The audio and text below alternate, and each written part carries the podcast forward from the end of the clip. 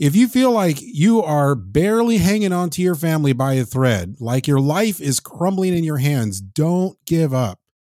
You're here right now listening to this episode for a reason. Stay with me. Welcome to the Fatherhood Challenge, a movement to awaken and inspire fathers everywhere to take great pride in their role and to challenge society to understand how important fathers are to the stability and culture of their family's environment. Now, here's your host, Jonathan Guerrero. Greetings, everyone. Thank you so much for joining me. My guest is TEDx speaker Tommy Maloney. Tommy is the founder of Blending the Family and an author of many books, including his newest one, My Dad's Advice at 5:04 a.m. He's also a coach for dads who are struggling through divorce and parenting. Tommy, thank you so much for being on the Fatherhood Challenge. I am pumped to be on your program. So thank you. I am honored, uh, Jonathan, to be on this show. Tommy, you are the founder of Blending the Family. There must be a story behind why you started it. What is your story? I have no story. So uh, we can move on to the next question. No, I'm kidding. so we have uh, a blended family. So it's my wife, and then we have three kids between us. Um, my wife has two daughters. I have a son. Uh, we are in the uh, blended family space. So think of it this way, Jonathan. Think of for those uh, out there that remember the great show, The Brady Bunch. Uh, we're very similar to that, except number one, we only have three kids. Number two, we have no Alice. We can't afford Alice. And uh, number three, our our dog's name uh, is Otis and not Tiger. So to to get into the origins of blending the family, we, my wife and I, when I say we, my wife and I, uh, when we started dating, we wanted to create a positive atmosphere for all the kids and we didn't see any books on it. There was really nothing out there, Jonathan, to help create a, a positive, a successful, uh, blended family. And so that's how it all started. Was originally with uh, my wife and I putting together uh, a podcast, which is still going strong, and just um, with her psychology background, helping other families, and that's that's how it all started. You've been outspoken about your faith before. What role has your faith played in your story? Oh, wow. Great question. Um, so, as far as my faith, my faith probably didn't really come around until the past, I would say 10 years. And I say 10 years because that's how long my wife and I have been married. Prior to that, Jonathan, you know, I went to Catholic school back in the Burbs of Chicago. Go Cubs, go Blackhawks. Um, and so, you know, I went to a Catholic school. You know, every day there was mass. Every day there was praying. Every day, you know, you're you're trying to you know hear the word, and I just wasn't there. I wasn't really into it at that time, and it it wasn't until I met my wife and I started dating my wife. And one of the very first events that I attended at her church was right around Christmas time. And they had the big production of Christmas lights, and you had a play and you had a message. And, uh, you know, I, I, I really enjoyed that, but I still wasn't ready. And so it wasn't until there was a change at the church, there was a change in leadership. And with the new leadership, I felt that I was starting to understand it. I was starting to um, feel uh, a presence. And it wasn't really, Jonathan, until I went to a men's retreat at the church. And I felt that I was, you know, walking into a Mensa meeting going, I'm in the wrong place. And it wasn't until I started sitting, talking to other dads, other men, and talking about faith. And I would say, I don't get it. And they're like, guess what? We don't get it either. But that's why we're here to uh to figure it out. And with that being said, you know, I I enjoy my my time of meditation. I enjoy my time of my aloneness of of every once in a while I'll just sit in and actually just sit and pray for for people for things you know um, so faith hasn't really uh, come to me until like i said jonathan until this this past 10 years of of uh, learning from my wife.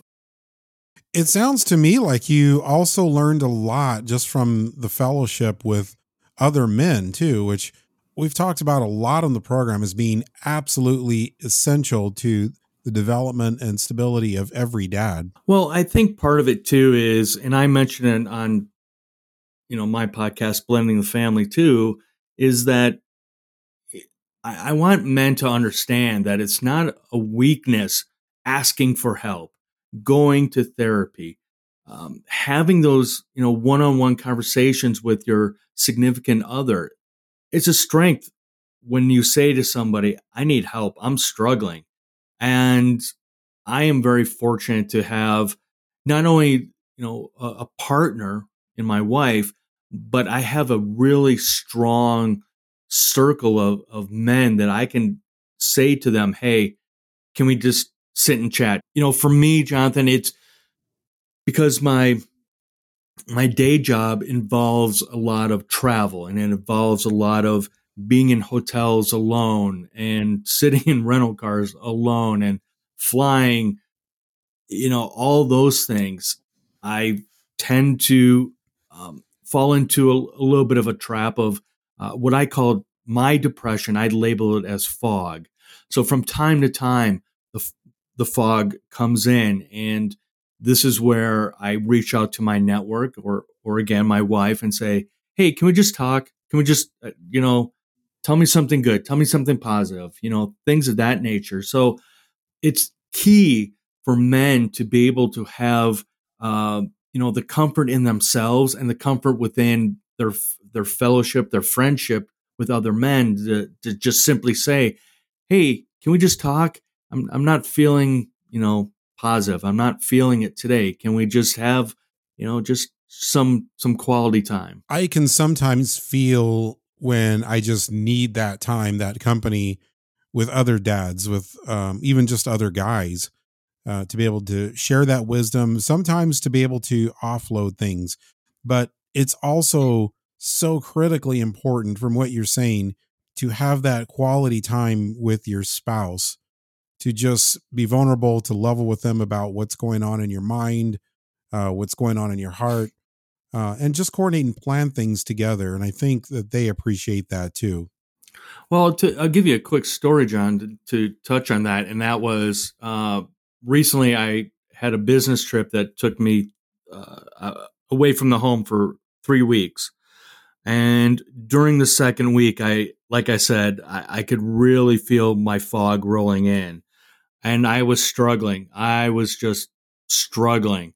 And luckily, I recognize that. And so I did reach out to my wife and just say, Hey, this, this solitude is really getting to me. Can we just either FaceTime or talk tonight? And so it, I, again, not, not to keep repeating this, but it's in one of the things I want to build a legacy on is trying to help more men um, talk and get help for for their for mental health. And I, I I am like I said I am just so grateful for my wife. I am just super blessed to uh, again have a partner.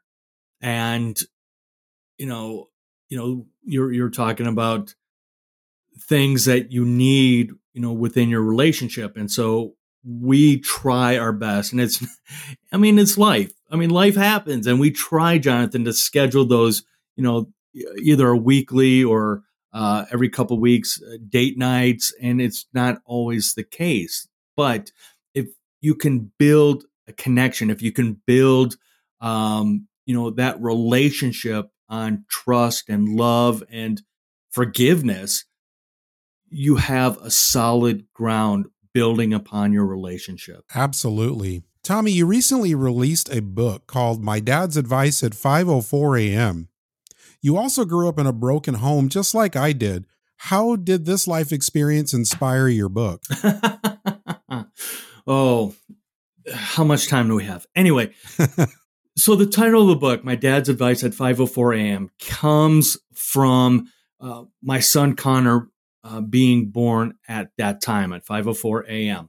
And as as you know, as a parent yourself, Jonathan, you know you have to once your your children are born, you have to start making those phone calls to the the relatives. And so the first person I called at the time was uh, my former spouse's um, mom. I told her the great news, and I said, uh, "We'll we'll talk to you later." Then I called my mom, told her the news, told her to call her later.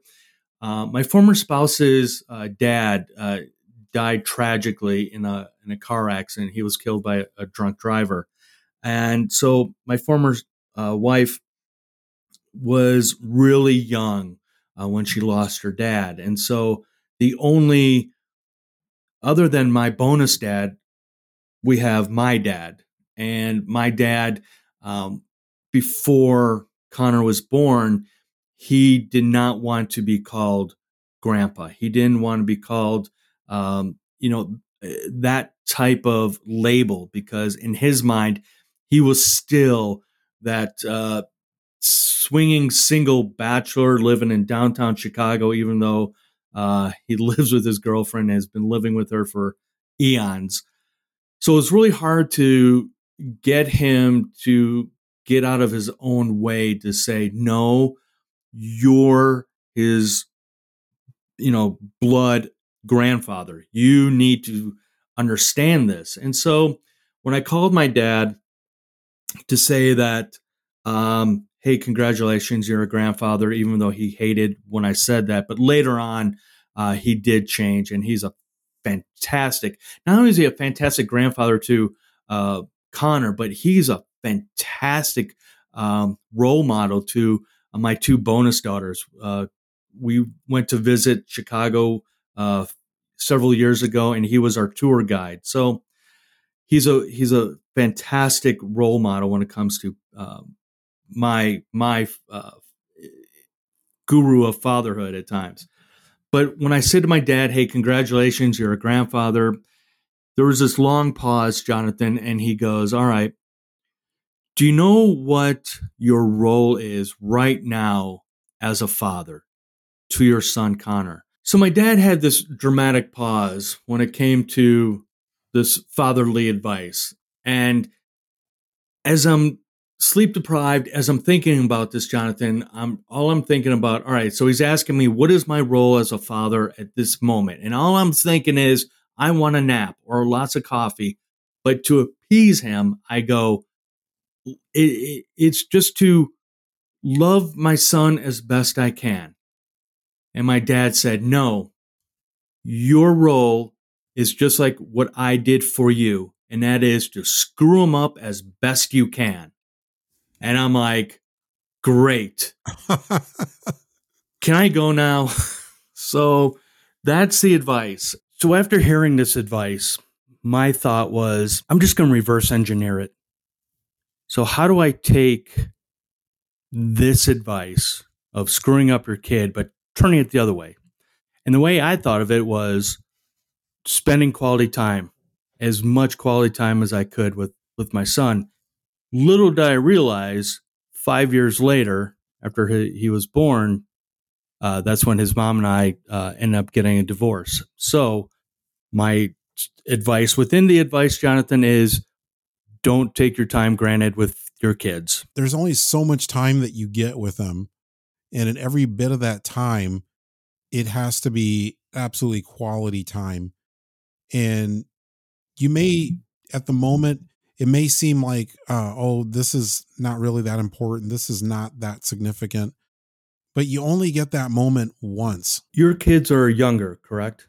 Yes, they are. They are younger. There's one is my oldest is 11, and my youngest is nine. To use my son as an example, he's 19, and again, taking time for granted. So I thought when I got married the first time, you know, death do us part, all that stuff.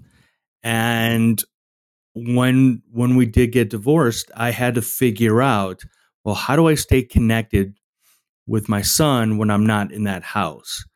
And so, you know, there are things when when he was first learning how to read, and wherever I was on the road, I'd send him postcards, or we would try and uh, do video chats way way before uh, FaceTime, and so it was just little things like that to help stay connected with him. Moving forward, uh, my son has been uh, the past year living out in California, trying to live his hockey dream. And at the end of this month, uh, I'm going to fly out to uh, California, and then he and I are going to take the road trip from California back here to Colorado. So I am super excited about that because because I was a stay at home dad back when um, he was first born. We really built. I I feel um, the jury's still out. It's up to him, but I feel that we built a really good relationship. And so, because of we built that foundation of me being a stay at home dad, and now, you know, you know, essentially 14, 15 years later, we're going to now take this road trip. I'm I'm excited because he's an adult. We can have some really open conversations. Um, and he's he he's stuck in a car, so he's not going anywhere.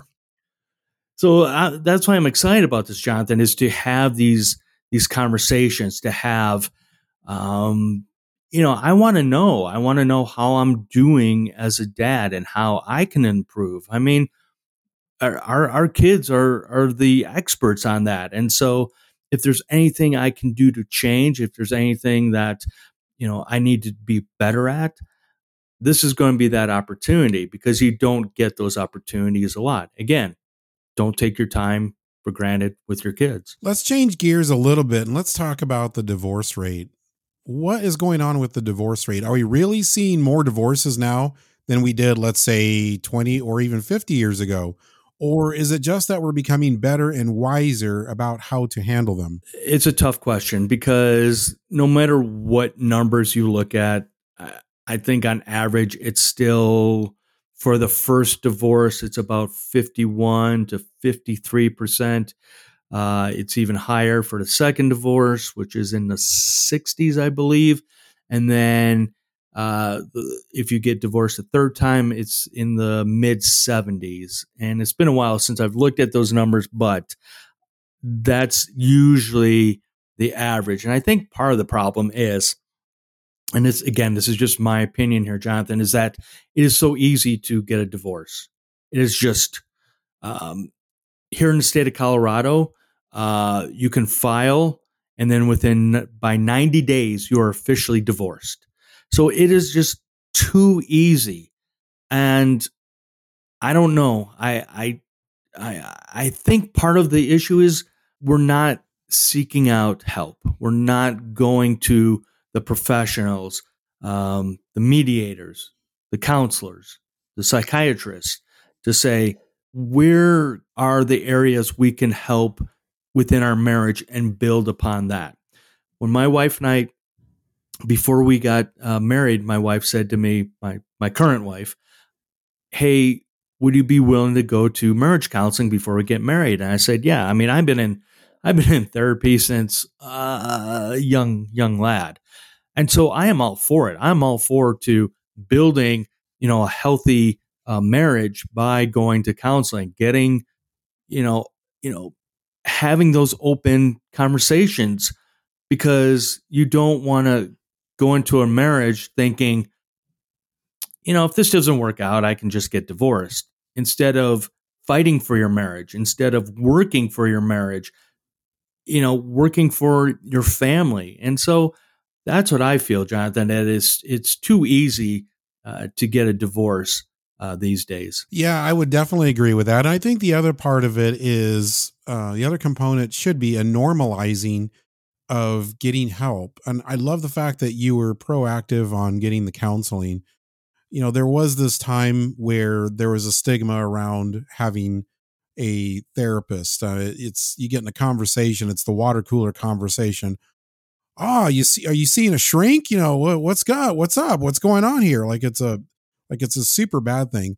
And we're slowly moving to where this is now a very normal thing, where more people are seeing therapists, and this is normal.